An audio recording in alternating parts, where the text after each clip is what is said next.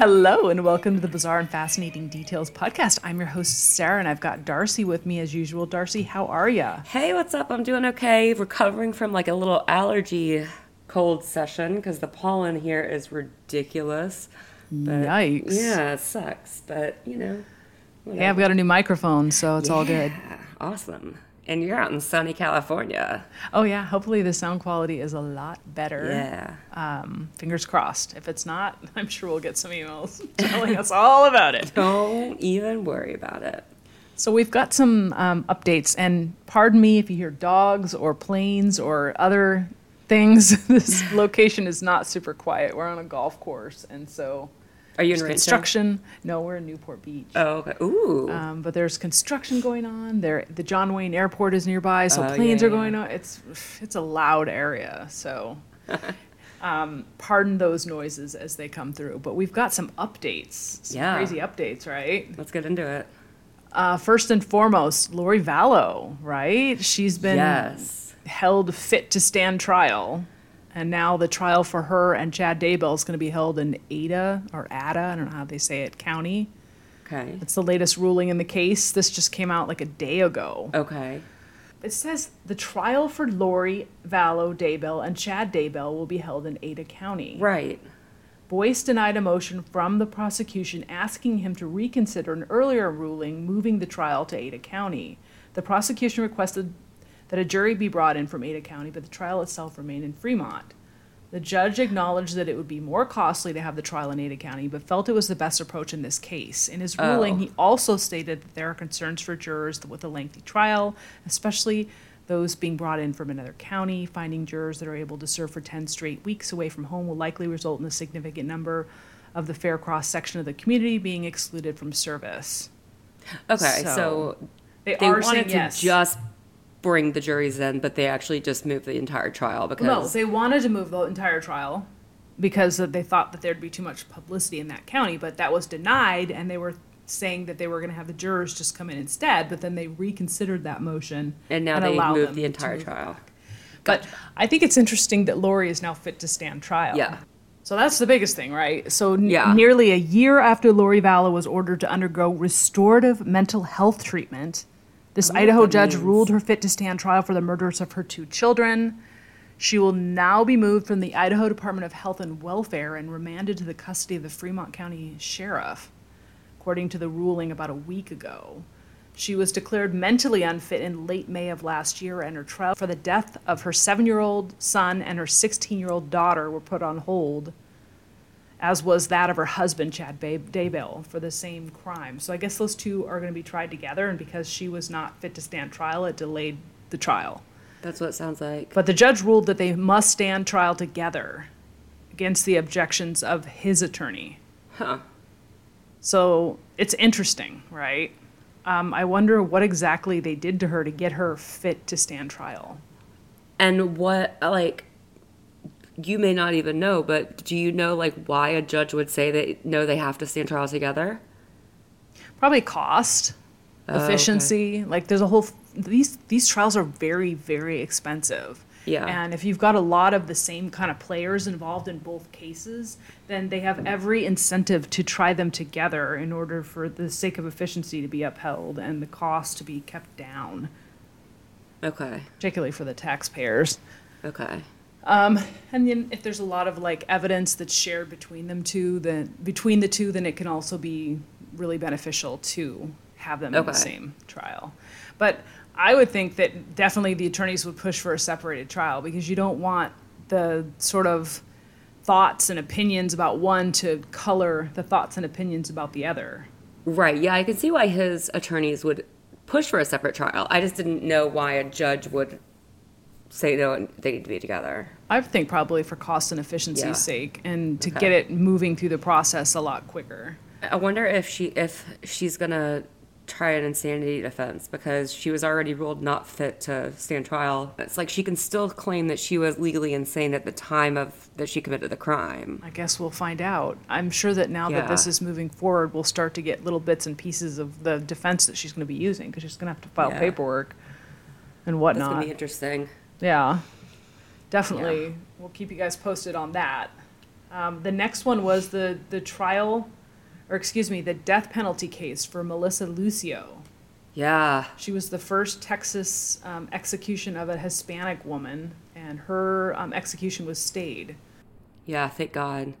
You were right about that one. I remember we talked about that, and I, I was more cynical than you, and I'm glad to admit that I'm wrong. So she was supposed to be executed April 27th. Two days before that date, she the fifth, two days before that date, the 53 year old mother of 14 children was due to be executed. She was given a second chance. She has been on death row since night since 2007 after the death of her then two year old daughter Mariah. She's always maintained her innocence. Um, very, very interesting. She claims that it was an accident. Um, there were there have been a lot of very influential people who have spoken on her behalf, including Kim Kardashian and a whole host of other people, including the Innocence Project, who's gotten Yeah. behind her. Um, she's a she was a very poor woman of a minority background, living in South Texas with no money to hire an attorney, and instead was given a court-appointed one, who made significant errors. People are saying that resulted in her having an unfair trial. Right. So there was a lot of evidence that could have helped her, like testimonies of experts um, and her other children that were not admitted in the original trial. The state also didn't test DNA or allow the defendant's forensic pathologist to speak at the trial.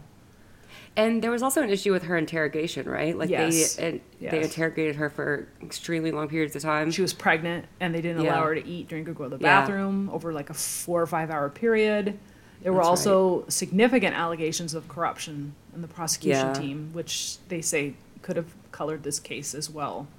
So, in issuing a stay of execution on Monday, the Texas Court of Criminal Appeals said Melissa's case deserved further scrutiny given mistakes made during the original prosecution, as well as new information that has emerged over the past decade and a half while she's been in jail okay. they're sending it back, they're kicking it back to the trial court. So upon hearing that her execution had been stayed, she said in a statement, I'm grateful the court has given me the chance to live and prove my innocence. Mariah is in my heart today and always. I am grateful to have more days to be a mother to my children and a grandmother to my grandchild. While she technically remains on death row, her case is due to be reviewed again by the trial court. So kicking it back Okay. down. So I don't know if that necessarily means she's going to get a new trial, but the evidence will definitely be reviewed again. Okay, so on Monday, State Rep Jeff Leach was the first to tell Lucio that the court had issued a stay in her case, sending the case back to the local court that convicted her.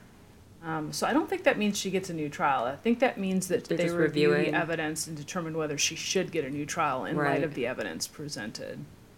Right. Okay. So still time for Texas to screw this up, basically. Essentially, finally, an update for Madeleine McCann. Yeah. So we covered this case a few episodes back, like a year ago or something like that. So if you want to hear about more about Madeleine Yeah, it's been a McCann, you minute. can go listen to that episode. But we actually talked about this guy in Mm-hmm. our episode, but he's now been formally named a suspect, right? and this is the German national, correct? Correct. Yeah. Christian Bruckner has now become a formal suspect. So this is Portuguese prosecutors have named him an official suspect. Yes. Because that's where she was abducted. Right, but he's right now in custody in Germany for a conviction of of a 70 some year old woman. He assaulted her very very badly, but right. She vanished from her bed during a family vacation to the country nearly 15 years ago.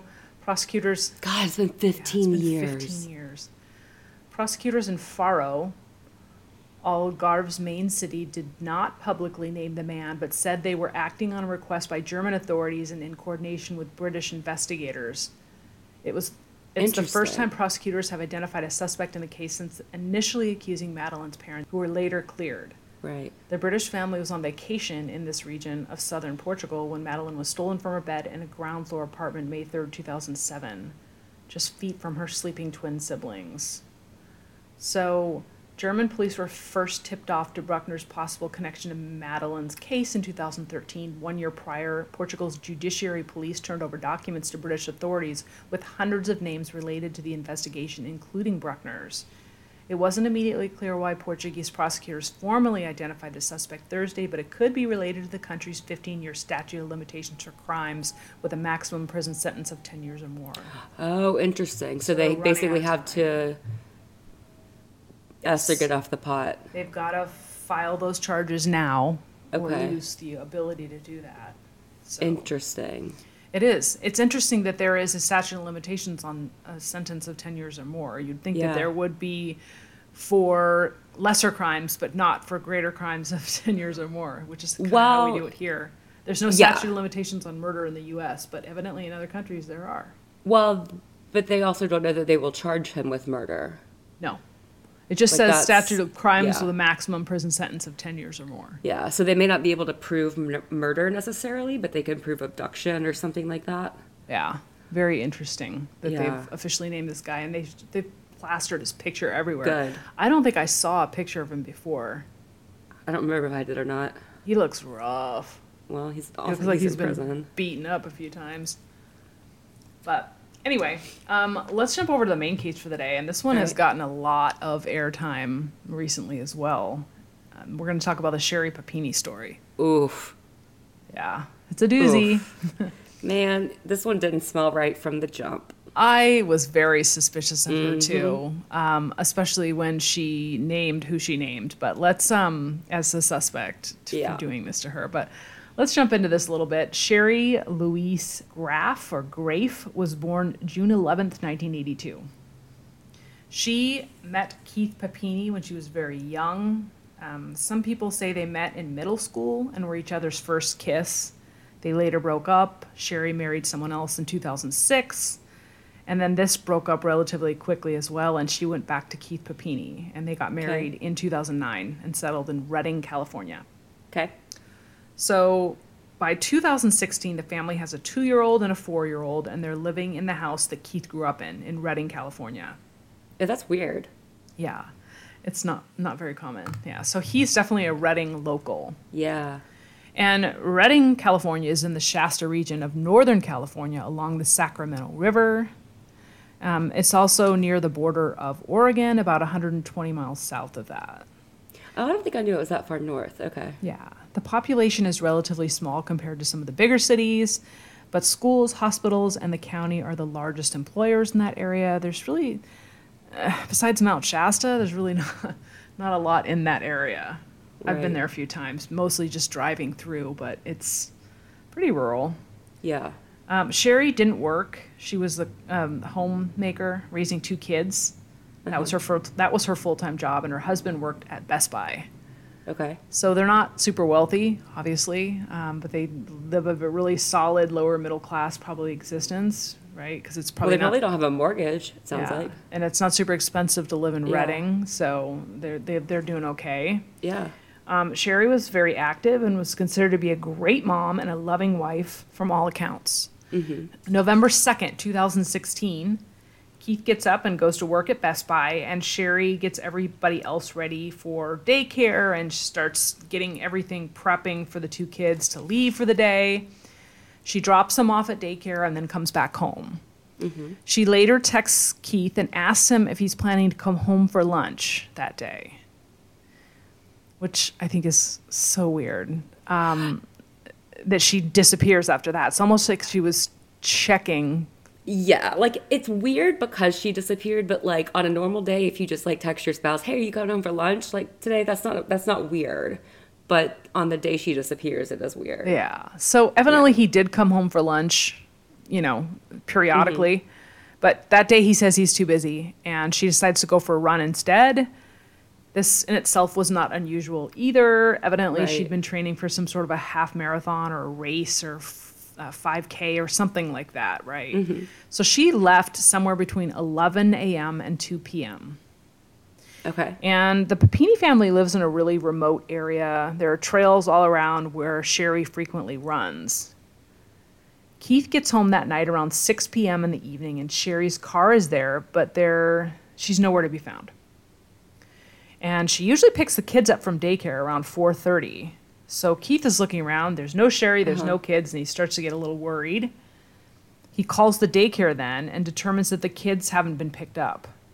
Okay. And so, so- kids are safe. Yeah, the kids are safe, but he's immediately worried. Where's Sherri and why hasn't she picked the kids up? Right. He then uses the Find My iPhone app and locates her phone, Okay. which, again, there's been a lot of conjecture on this because why didn't he call her? Why didn't he, you know, there's a lot of people that are like, why did he go straight to the Find My iPhone app? Do we know that he went straight to That's the what they app? said. Do- Okay. So he located Sherri's phone around their mailbox at the end of their street about a mile from the house in a very rural area. Keith immediately drives there and sees her phone and earplugs with some hair tangled, like a chunk of her blonde hair had been pulled out and kind of Yikes. arranged with the headphones on top of the phone. It looks Okay. a little suspicious. So evidently he takes pictures of it and then drives around for a bit looking to see if maybe Sherri had tripped or fallen or injured herself. And then he can't find anything. So he calls Right. 911. And he's reporting that his wife is missing. This was about two hours from the time he got home to the 911 call. Okay, so her phone was at the end of their driveway? Well, evidently the end of their driveway was like a mile from their house. Right. The but I mailboxes so. I thought it was like out along the running route. I didn't realize it was like near their property. Okay. But it's a mile away from their house, so it's really No, not that near. Right, no, I know, but like I just thought it was like I thought he had to drive the running route to like find her phone and not so Uh-uh. so yeah, okay. so the call itself, the 911 call that Keith makes to the the police is online and you can listen to it. And people immediately jump on Keith saying he sounds too calm.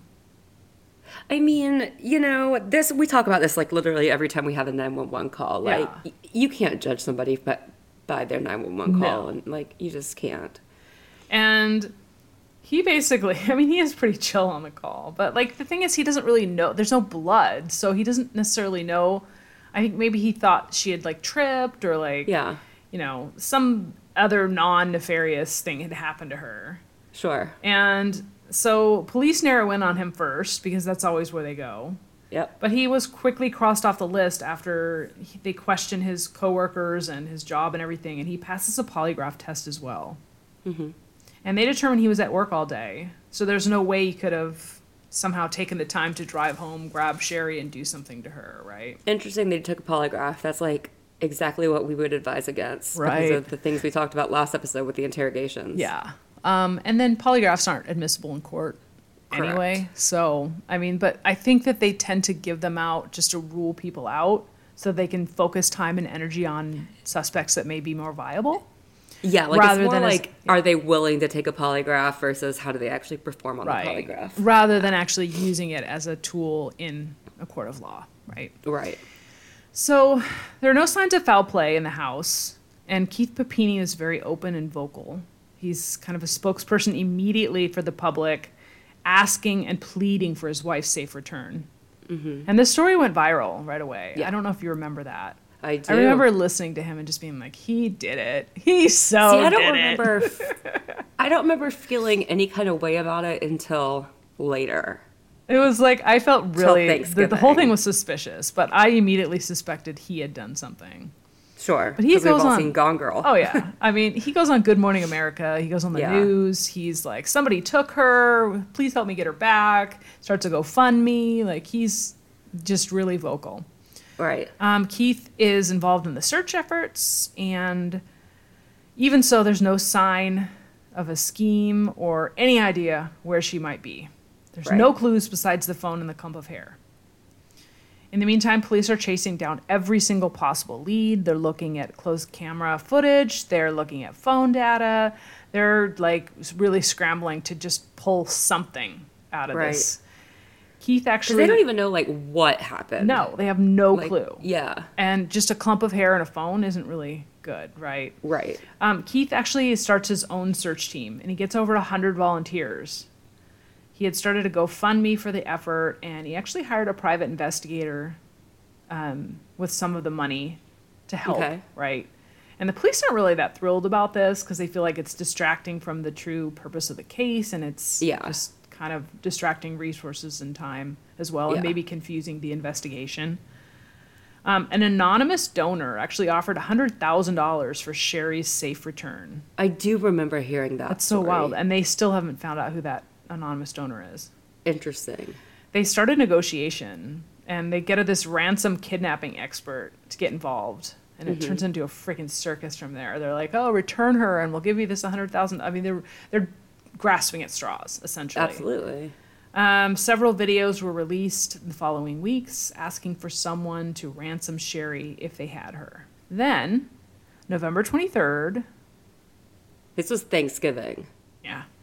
Yeah, It's actually November 24th this happens. It was just really, really early in the morning on Yeah. Thanksgiving. She just randomly reappears. I remember, like, this is when I was like, wait, wait, wait, wait, wait, wait, wait. Yeah. It's about Yeah. 50 miles from Redding where they find her, and it's around 4, 4.30 in the morning. Yeah. And a driver finds Sherri. She's wide-eyed and panicked. She's chained and terrified. She's waving some sort of cloth or something. I guess it was the bag that they had put on her head. She said that they had put a bag on her head, and she was Okay. using that to kind of flag down the car and get the driver's attention. The driver was freaked out though, so she didn't stop. Sure. She had her daughter in the car, and she Oh, ended up pulling over some distance down the road and calling 911 once she felt that she was safe with her daughter. Which And that's I get that. absolutely what you should do. I mean, this woman is in chains. She's looking weird. Like, is she on drugs? Like, you just you don't know. So it's definitely You want to help, but you have a kid in the car, you don't know what to do, you don't know if it's safe. That's absolutely the right decision. yeah, totally. So surveillance video shows Sherri not far from where she was found, trying to break into churches. She's knocking on doors. She's trying to get help. Just randomly, she just pops up on all these videos. They don't show necessarily a car that she came from, but they show her trying to get help, frantically Okay. knocking on doors and going to this church and just she's emaciated. She weighs only Mm-hmm. about 87 pounds. Her nose was broken and she Mm-hmm. had bruises in various stages of healing. And Mm-hmm. the biggest thing was she was branded and her hair was I- cut very, very short. So there were gashes as well on her neck and wrists. Mm-hmm. She showed no signs of sexual assault and she's wearing a set of gray sweats. Mm-hmm. There is a chain around her waist and zip tie on one hand, and then she has restraints on her ankles. She looks pretty much horrific. Right. And she immediately tells police that she'd been abducted and held captive, but she doesn't really tell them a whole lot else. Yeah. When they probe a little further into this, she says that two adult Hispanic women had taken her.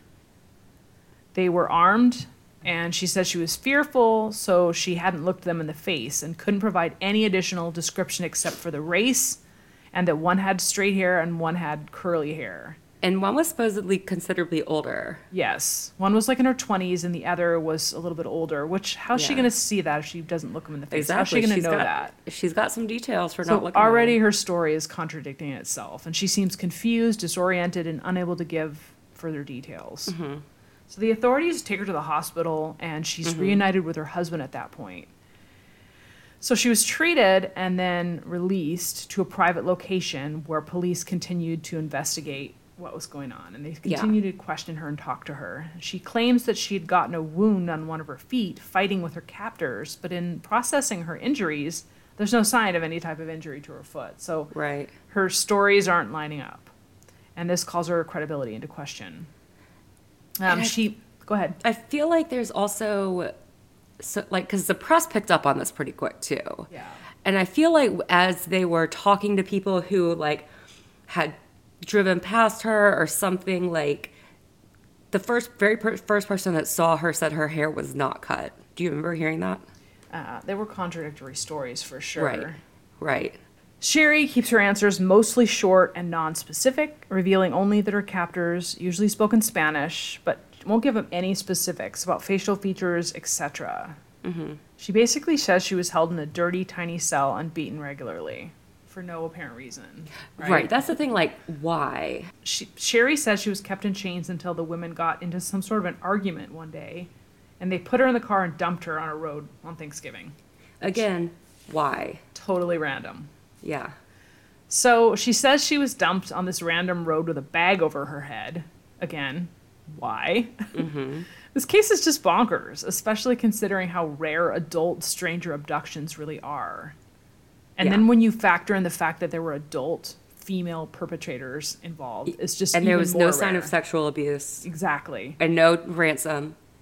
authorities cannot figure out any similar cases or viable leads Yeah. for this. So they're like, because I think when you have instances with kidnapping, they look for patterns in case it's a sex trafficking sort of Sure. thing. But I think even then, Sherri's a little old for that, right? She's this, you know, in her 30s adult mom, right? Um, they typically don't pull sex trafficking victims from middle class Yeah, I mean, like, suburbia. I don't think it's necessarily the case where they like picks like literally abduct somebody off the street. I think they No. normally tend to go toward transient populations, vulnerable and- populations and, that right? can be things like easily that, persuaded or can be right? um, sort of manipulated because they Right. they want food or drugs or shelter or whatever. It's and not, it's not that it couldn't happen, but it's just yeah, it's less likely. Very, very, very, very, very, very rare. Yeah. So, except for unknown male DNA on the clothing Sherri was found in, there's no other evidence. And that's where she messed case. Yeah. And the male DNA doesn't match anyone in CODIS or Keith Papini. right. So they check out some genetic genealogy to see if they can get any results from that. And obviously, that's how they found the Golden State Killer. It's where they take Yep. that DNA and they back traced it through the family tree to try to find the person. Yep. Right. So Sherri claims that the car that kidnapped her was a dark car, a dark SUV, but she can't give them any other information. Now, let's talk a little bit about the branding. So, Yeah. when they found her, there was scabbing on her shoulder, but what the brand actually was was unclear, and it was very poor quality, and it was fading by the time she was found. Interesting. So police kind of kept that information very close to the chest and didn't uh-huh. really reveal a lot about it. I think that that was sort of a belief that if they did, that they might lose evidence or that somebody might be hesitant to come forward if uh-huh. they revealed that. But anyway, authorities speculated that there might be some gang or sex trafficking involvement because of the brand. Right. But again, there was no sexual assault, so what's the motive, right? Yes. Do you know anybody that's ever branded themselves? Um, I know people that have been branded Like for, professionally? like, yeah. Um, professionally for a variety of different reasons. Uh, for scarification, like it's Mm-hmm. like a tattoo to them. It's a beauty mark, and they, they they get it for that reason. And then I know guys that got it for being in a fraternity, Yeah. So like a rite of passage for that. But I don't know anybody that's done it to themselves. Okay, so I do. I there there's like a, a group of guys with, that I was friends with it, that my friend group was friends with in undergrad, and they would get drunk and they would like light pieces of metal, No. yeah, and like like make it red hot and then like make like designs on their shoulder, like self branding, and it like it, it looks terrible, and I, that's kind of like what I imagine this was. Well, it's my understanding that they later determined that the branding was created by some sort of a Michaels or like crafting store wood burning apparatus. Interesting. Yeah. Okay. So take that for what you will. Yeah. Um, Sherri stayed out of the public eye after all of this, keeping Right. it low key. And about a year after her return, Supposedly for her own safety. quote unquote. exactly right. About a year after her return, a composite sketch is released. Have you seen these composite Mm-hmm. I sketches? have. They're super generic looking, and Yep. like it's almost offensive, Yeah. right? And they have masks on or you know bandanas or whatever over their face. Again, Yep. super offensive. And lots of conspiracy theorists say that these looked a little bit like Sherri. Oh, Um, interesting. Because people speculate that when it's staged and it's a hoax, that they will inadvertently give descriptions of themselves, the hoaxster. That's a fascinating theory. I want to look that up. Yeah. But the case dies out for a while. Yeah. um, after that whole thing happened, because I mean, if you look at these pictures of these two women she created, they're so generic. They could be You're not getting thousands anybody- and anything from thousands that. and thousands of women in California. Yeah. I mean, it's ridiculous. But the police see that Sherri had been texting with a man from Michigan because they got her phone and went through Right. it, right? Um, and they had made plans to meet up, but they never actually met up. Okay. So this guy was ruled out as a suspect. But it shows you that Sherri was a little shady on the back end, Yeah. right? That she She's- almost planned the perfect crime, except she didn't realize that they could look at who you're texting. Yeah. So she's got a little bit of the infidelity going on. Yeah. And she had actually saved that guy's number under a girl's name in her phone.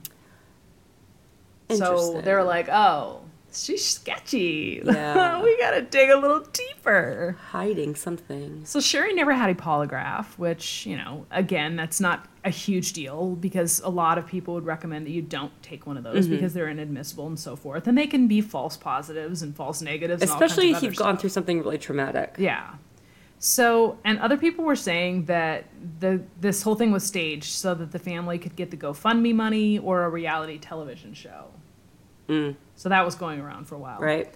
Um, but authorities keep going back to the phone, and it just looks suspicious. Sherri also has a family history of breaking into family members' homes This was around the year 2000. And then in 2003, Sherri's mother claimed that she was injuring herself and blaming it on her mother. So she was doing like self harm or whatever, and Oh. then saying their mother had done it. And she also had unauthorized withdrawals from other family members' bank accounts. So she is not squeaky clean. Huh. And some of her family is starting to suspect that she is perpetuating a hoax, right? They closed like so. Her and her husband closed ranks very quickly when she when she showed up again. yeah. Like from the even from the rest of her family, like they shut down. Yeah. Um, it's interesting though because the, you know the police are ruling things out. They rule out the sex trafficking because they can't find any other cases similar to this one. They rule out the drugs, um, even though they her and her husband had drug use in the past. Um, possibly a race war was also brought up and discounted. Um, and part of the reason for that was there was some speculation that there was a bunch of stuff online from Sherri and her husband that was very ro- racially motivated, um, kind of They had some questionable power kind of stuff. Facebook posts like Yeah. in the prior years. But again, I think that there was some speculation as to whether that was truly them, how much it had to do with this, that sort Yeah. of thing. Um, I guess there was some sort of a white pride essay someone Yeah. claims that Sherri wrote, and a bunch of other stuff like that. But Yeah. they didn't say that that was proof of anything. Right. That's ultimately, what came out was that they determined it was irrelevant Okay. and Sherri wasn't charged with anything. Um, so Denise Huskins, that whole. Have you heard the Denise Huskins case? I don't think so. It happened around this time, and it's this woman of a similar age that was kidnapped in I think Vallejo. She was with her boyfriend at the time, and somebody broke into their house. It ended up, and this is a case we'll probably cover at some point. It ended up being this ex Harvard attorney, Harvard grad attorney, who had kidnapped her and tried to kidnap someone else, but they the police thought it was a hoax and they basically Okay. publicly said they weren't going to support them and the whole thing and they ended up suing the police That part I do remember. 2.5 million They said it was a hoax and it, she really was kidnapped. yeah and she actually Yes. really was kidnapped and so That I part I do remember. people are tentative because they're like crap this happened so we Yeah. have to if there's any chance at all that this is real we have to follow through with it Right. that $100,000 reward was still standing up until very, very recently. Um, the family lived very quietly. And then some news outlets started saying that a California man came forward to say that he had spent time with her Yeah. five years earlier. A Southern California guy. Yeah. So March 3rd, 2022, Sherri was arrested, and the 39 year old woman was charged with making false statements to a federal law enforcement officer and engaging in mail fraud. So the mail fraud is Yeah. essentially accepting, I guess, victim payment checks Oh. in the oh. mail. Because I was like, mail fraud? What's Yeah. that all about? I guess there's a 55 page criminal complaint related to this, and it's developing pretty fast. There was male DNA on Sherri's clothing, but no leads. And they basically tracked this guy down, and the DNA on the sweats matched the Southern California man that claimed she had been with him. Didn't it match a relative of his that was in the system? That's what I heard, that it was through genetic genealogy Yeah. that they back traced it to this guy. And then come to find out. And they said that he had shared an email with Sherri at some point in the past, an email address through like AOL or something like that. Oh. So there's ties to those two. It wasn't like a random kind of a connection. Right. June 9th, 2020, police had basically stalked this guy's house, went through his trash, and collected items matching the DNA to Sherri's clothing. Yeah. So they backtraced it to narrow it down and then went through his trash so they could definitely be sure, right? Right. Evidently, this guy had been one of Sherri's exes, and his name has been withheld. Right. Um, but she had known him since junior high as well as her husband, and had once been engaged to be married to this man. He claimed that Sherri had been in Costa Mesa with him the whole time that she was supposedly kidnapped from Redding, I mean- California. So this is how this whole thing went down, right? Mm-hmm. After silence between the two for many years, I guess this guy came across some old pictures and sent them to Sherri's parents. So sh- they make this reconnection, right? right? She's married to Keith with two children at that point, Right. probably bored with her life, like wants something exciting, wants something new. Clearly, she's talking to other guys. Yeah. So she's not happy in her current situation. She tells this guy that she's been saving money to run away with him, Right. which Really? That's just it's she- random that he could reconnect with you and all of a sudden you're saving money to go run away with him. Did she make claims of abuse for her husband? Yes. Okay. Sherri said that Keith Papini was beating and raping her on the regular, Yeah. and she had to escape. Yeah. She claimed that she'd filed police reports and that they'd refused to help her, but there's absolutely no evidence that any of this was in any way true. Right. The abuse from Keith, that is. Sherri claimed abuse with others as well in the past that had been un- unfounded, Hmm. that had been unfounded. So we know this isn't true, but the ex agrees to go pick her up. Yeah. He rushes right over. Of course. He's the knight But- in shining armor.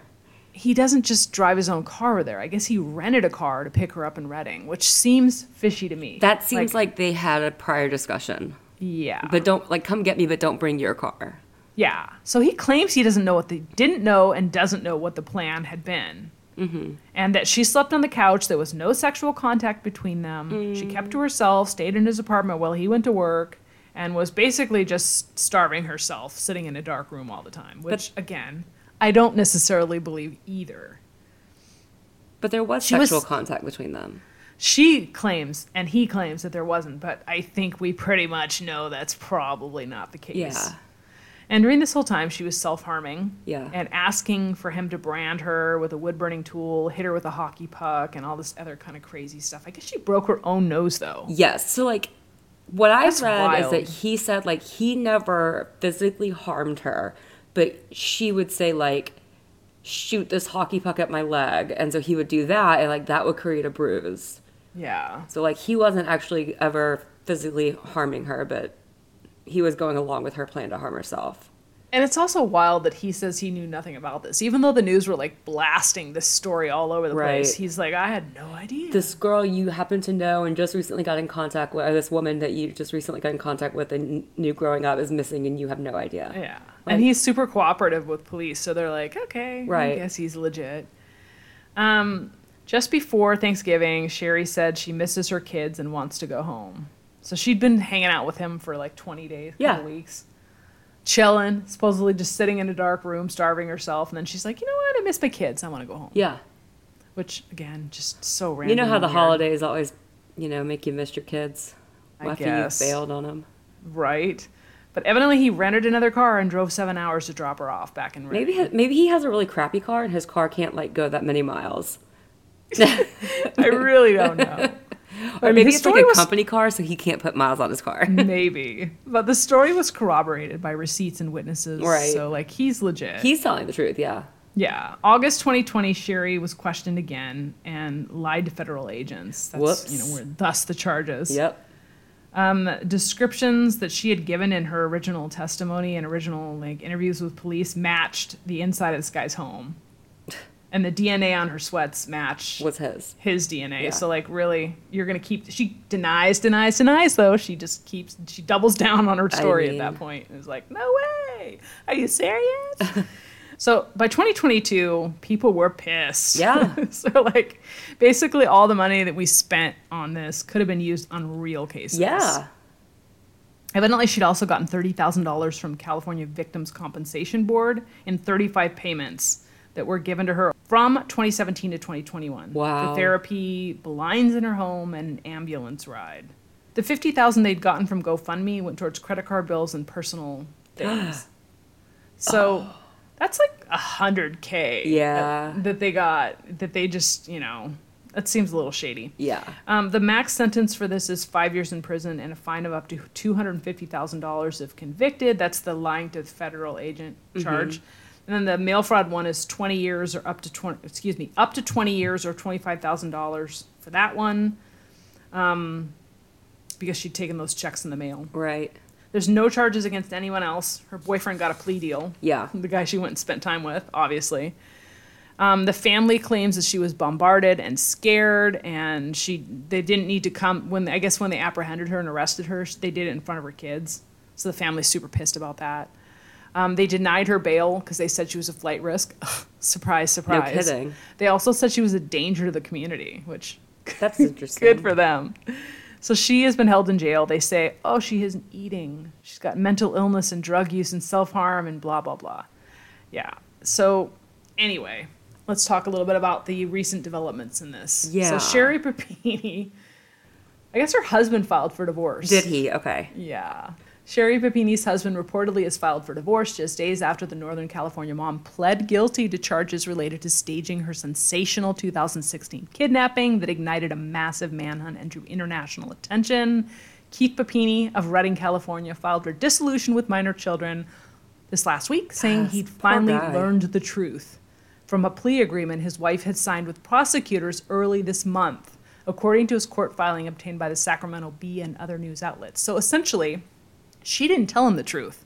He got the truth by reading From this plea agreement that documents. she'd signed with prosecutors. Yeah. Unbelievable. So even then, she was still continuing to lie to him, her own husband. This poor guy, man. And the thing is, it's my understanding that if she had just come clean in the beginning when she got back, they would have never pressed charges against her. She would have been fine. Right. It would have been it would have died down eventually Right. and she would have been fine. But because she took it to the next level and Right. continued to lie about it and lied to the people who were questioning her, that's when she got in trouble. But Papini, the father of two, said his wife has been living with a relative since early this month, and he requested sole custody of their kids, saying he must act decisively to protect my children from the trauma caused by their mother Yeah. and bring stability and calm to their lives. Until her arrest last month, Sherri Papini continued telling their children, ages 9 and 7, that the investigation was a misunderstanding with authorities. Oh boy. The fact their mother lied to them on such a major issue is something they and I are having a very hard time Yeah. dealing with, Keith said in the filing. I do not believe she's in a position to provide good parenting, and it would be inconceivable to trust the children in that chaotic situation. Hundred percent. His filing came just two days after his wife of nearly 13 years pleaded guilty to mail fraud and making false statements to, uh, in relation to her 2016 disappearance. Until then, Sherri Papini had been silent on her hoax for nearly six years. In the plea agreement, signed April 12th, Sherri Papini, 39, admitted to staging her own kidnapping with the help of an ex boyfriend who housed her at his Southern California home. She claims she was taken hostage at gunpoint and assaulted by two Hispanic women while jogging near her home. When she resurfaced, more than three weeks later, she had what authorities said were self inflicted injuries. Her attorney said he's not sure himself why Papini staged the crime and doesn't know if anyone else does either, including her. In my opinion, it is a very complicated mental health situation, but one that has to be confronted and dealt with. And that includes admission and acceptance of punishment, said the defense mm-hmm. attorney William Portanova. As part of the plea deal, Sherri Papini agreed to pay more than $300,000 in restitution to local, state, and federal agencies and has tried to find her. Wait, agencies that tried to find her and investigated her scheme. Prosecutors said they will request a prison term that's at the lower end of the sentencing guidelines when she's sentenced July 11th. Okay. So, she's going to jail. Yeah. I mean, good. I wonder how much time they're going to give her, though. I think it's interesting that they, they Well, considering basically that she's that she's a, they considered her a flight risk and denied her bail, like they might just give her time served. I don't know, but that three hundred thousand dollars, how's she ever going to pay something like that off? Dunno, sucks she for was a- her. she was a stay-at-home mom. Yeah. she has no marketable skills. It looks like, but I'm sure she'll sell her story to somebody, Yeah. Oh yeah. She'll be on Dr. Phil.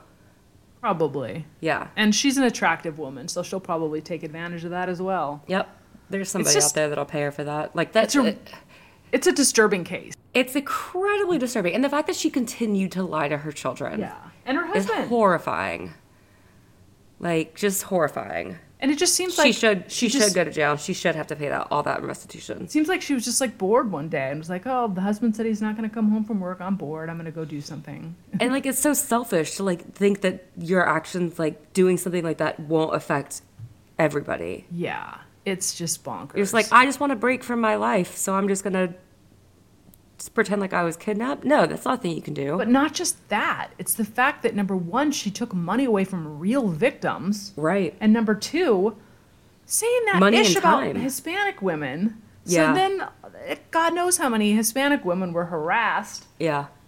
because somebody thought they looked like her pictures. Ugh. Like it's just It's it's, gross. horrible. Yep.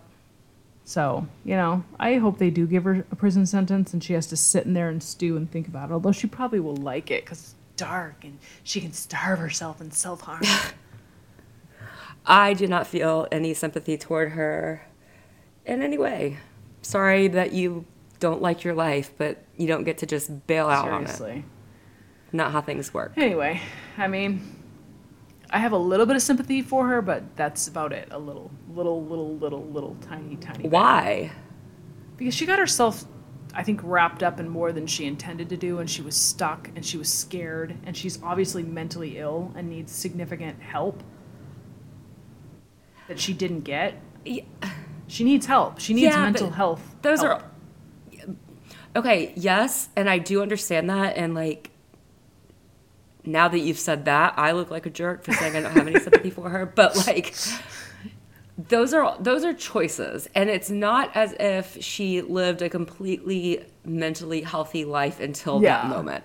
There were things that would have been seen before then, where she would have gotten that, that would have been needed to have been addressed before this Yeah. moment. This didn't come out of the blue, and sh- everything she has done has been a result of her own Yeah. choices. So yes, I do understand that she is mentally ill, but you can't use that as a cop Yeah. out. It's You know? a thing. Um, yeah. Hey, Hey. want to do some emails? Yeah, we haven't done that in a long time. Yeah, we have a couple good ones. Sweet. Well, we have a few extra minutes here. Not that, you know, unless there's anything else you want to add about Sherri Papini. Nah. I'm done with her. Okay, um, there we go. Here's one. Hi, ladies. My name is Val, and I listen to you two while I drive to work most days since I discovered your podcast. Thank you. The true crime podcast genre has so many options now that it's hard to narrow in on one that's different and unique, fun and educational, as well as upbeat and easy to listen to. So far, your podcast checks all the boxes. hey. It's like hearing my friends and I chat about cases. I would love to hear your take on the Melissa Lucio case, which, again, this email came in a few weeks back before Right, we yeah. put that case out, but it was See, Interesting. We knew. We knew, we knew Val. She's so good at it. Um, she is now up for execution, and so many people have so many different theories. My cousin's best friend knows the family, and it's such a hard case to hear and contemplate. Oh gosh. Everyone involved is just so brokenhearted on all sides. Thanks again for your respectful coverage and intelligent analysis. Val in Texas. Thanks, Val in Texas. Yeah, that's and we did an update earlier in the podcast on that, but that's Yeah. that that's a really really tough case. Um, yeah, absolutely. and funny that she sent that email, and I literally got it two days after we put out the Melissa Lucio episode. Oh, so nice. It was interesting. Um, okay. This one's titled More, More, More. It says, We can't get enough of the recent coverage of current cases like Lori Vallow and Elizabeth Holmes, which we just did a Lori Vallow update to. Says, The way you two cover off on the cases is fun, interesting, and different. Keep up the good work, Bridget. Thanks, Bridget. Um, uh, let's see here. Ba, ba, ba. Hi, Sarah and Darcy. I really enjoyed the episode on the bad vegan with Sarah's mom. It was cute to hear a different perspective. Will you and Darcy have guests on the show again anytime soon? I really liked the episode you did with the investigator way back when. Looking forward to more. John from Massachusetts. Remember that case we did? Yeah, the the crime scene investigator was really cool. That was so fun. Yeah. That that whole podcast that we did with her was just it was awesome. Yeah. Like if you want to hear a little something different, go check that episode out. I think we put it out before I left California. So that had to have been like two. Yeah, she two- was two and a half San Diego crime scene investigator. It was awesome. So so cool. Um, and I think you know we would like to have more guests on the show, but I think COVID kind of Mm-hmm. put a damper on that for a little bit, right? Yeah. Um, next one says, "Good job, girls. Love the coverage of the Bob Saget injuries and the breakdown from Darcy." Hey. So interesting to hear about all the little details and some of the alternate theories. Did you two see the hotel room? It was much different than I thought it would be. Thanks Yeah. for respectfully covering that case, Cassie. Yeah, it was it was it was very much different than what I was expecting to because in my mind like I don't stay at hotels like that. So like in my mind I'm thinking like it's a generic holiday inn and like No, I thought it was a big, fancy, super posh hotel. and It Well, really I knew didn't it was going seem to be that big, but posh also to me. like oh, I thought it was nice. it was okay, but I, I just thought, you know, from the descriptions that it was going to be super posh. It was a huge bathroom. Yeah, a little bit. Um, Clearly, and then Sarah and I live in different totally. tax brackets. Last email for the day. Hello. Just listened to your podcast on JonBenét on my walk. I have become somewhat obsessed with this case off and on, the off being because I just have to get away from it because it's such a rabbit hole. yeah. And I don't have time for it. Yeah. But I do find it extremely interesting, and I like your take on it. I just have to recommend listening to a podcast called Presumed Guilty The Opperman Report. Have you listened to that? Uh-uh. Says please listen to it. It's super intriguing, a different angle that involves not just the Ramseys and not an intruder, but somewhere in between. Ooh. It just so happens that most recently her photographer, Randy Simons, was arrested on child porn. He was mentioned in the podcast. This was just before he was arrested. Anyway, he got out early due to COVID, so I don't know what happened with that. Also, I'm sure you're not into psychics from being from science backgrounds, but give this a listen, watch too. It's actually kind of ties in with the Oberman report, the Opperman report, sorry. Listen, even if it's just for entertainment purposes. Anyway, maybe you could do a podcast on the angle in the Opperman report. That would be awesome. No one talks about that. Here's a link to the podcast. Thanks for your podcast, Deborah. So there's a there's a psychic on it? Yeah, evidently. She put a bunch of links in here. We'll throw those into the show notes as well. Cool. I, I'm down to check it out. I'll listen to that. I mean, I'm the exact same way in terms of the Dominic case. There's there's no way to solve it, but there's also no way that somebody in the house wasn't involved. Like it's just it's a, it's an impossible solution. And, I mean, it definitely seems plausible that the photographer could be involved somehow. it doesn't like I don't want to sound I get a funny feeling about people about adult people who are involved in child pageants and things like that. Like, yeah, it's so creepy. and I don't mean to say that everybody's like questionable. I just I get a They funny are. feeling about it, but like you know what I mean. So that Anytime when you put makeup on a little girl, on a, like a five year old girl, and make her look like an adult woman, there's something super creepy about that. yeah, I mean, Make her look and act and speak like an adult woman, there's a problem. I, I definitely have an issue with the child pageant thing, but I, I, I don't mean to make it sound like I think all people that work with No. children are like creeps, but because certainly not. But I did not know that about the, the, the photographer, and I'm going to look into that. We'll do an update. Stand by for an update. yeah. But I mean, I think it has to be somebody that knew the family. I don't think it's a random person. I think that it was somebody that may have been allowed access into the house. Like, so it just, it fits, it Yeah. checks so many boxes, you know?